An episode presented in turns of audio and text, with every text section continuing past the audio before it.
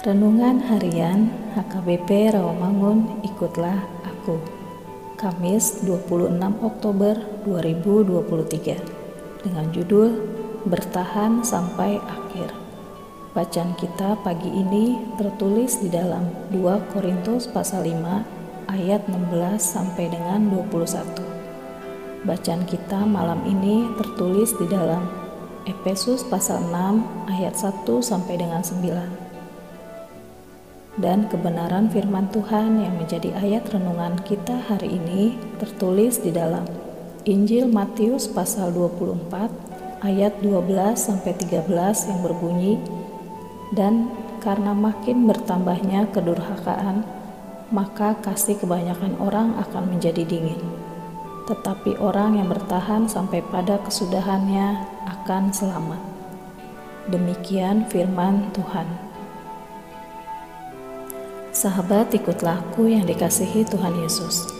Akhir-akhir ini dunia diteror dengan berbagai jenis musibah, penyakit, dan peperangan. Semuanya menimbulkan ketakutan dan kekhawatiran tentang masa depan.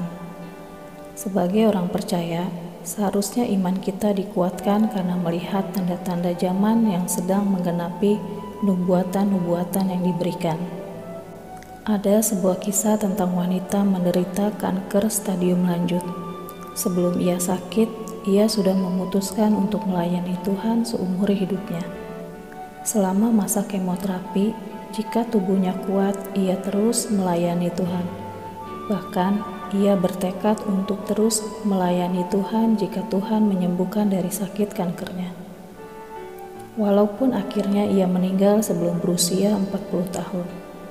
Saya menyebutnya pahlawan iman keluarga ia bertahan setia sampai akhir kepada Tuhan yang mengasihinya.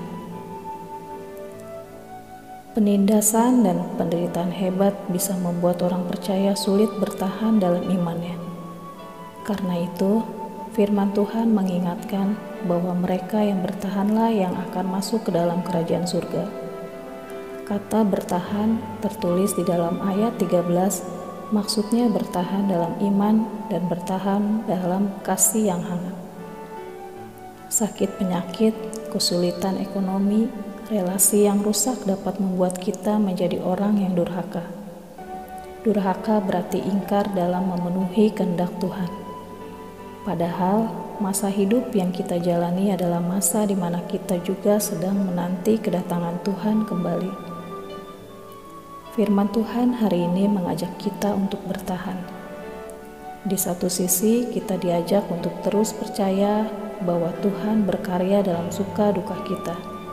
Di sisi lain, kita diajak untuk mengasihi Tuhan, sesama, dan seluruh ciptaannya sampai Tuhan datang kembali.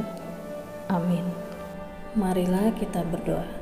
Tuhan, tuntunlah kami dengan rohmu yang kudus, untuk kami bertahan dalam iman kepada Kristus. Amin.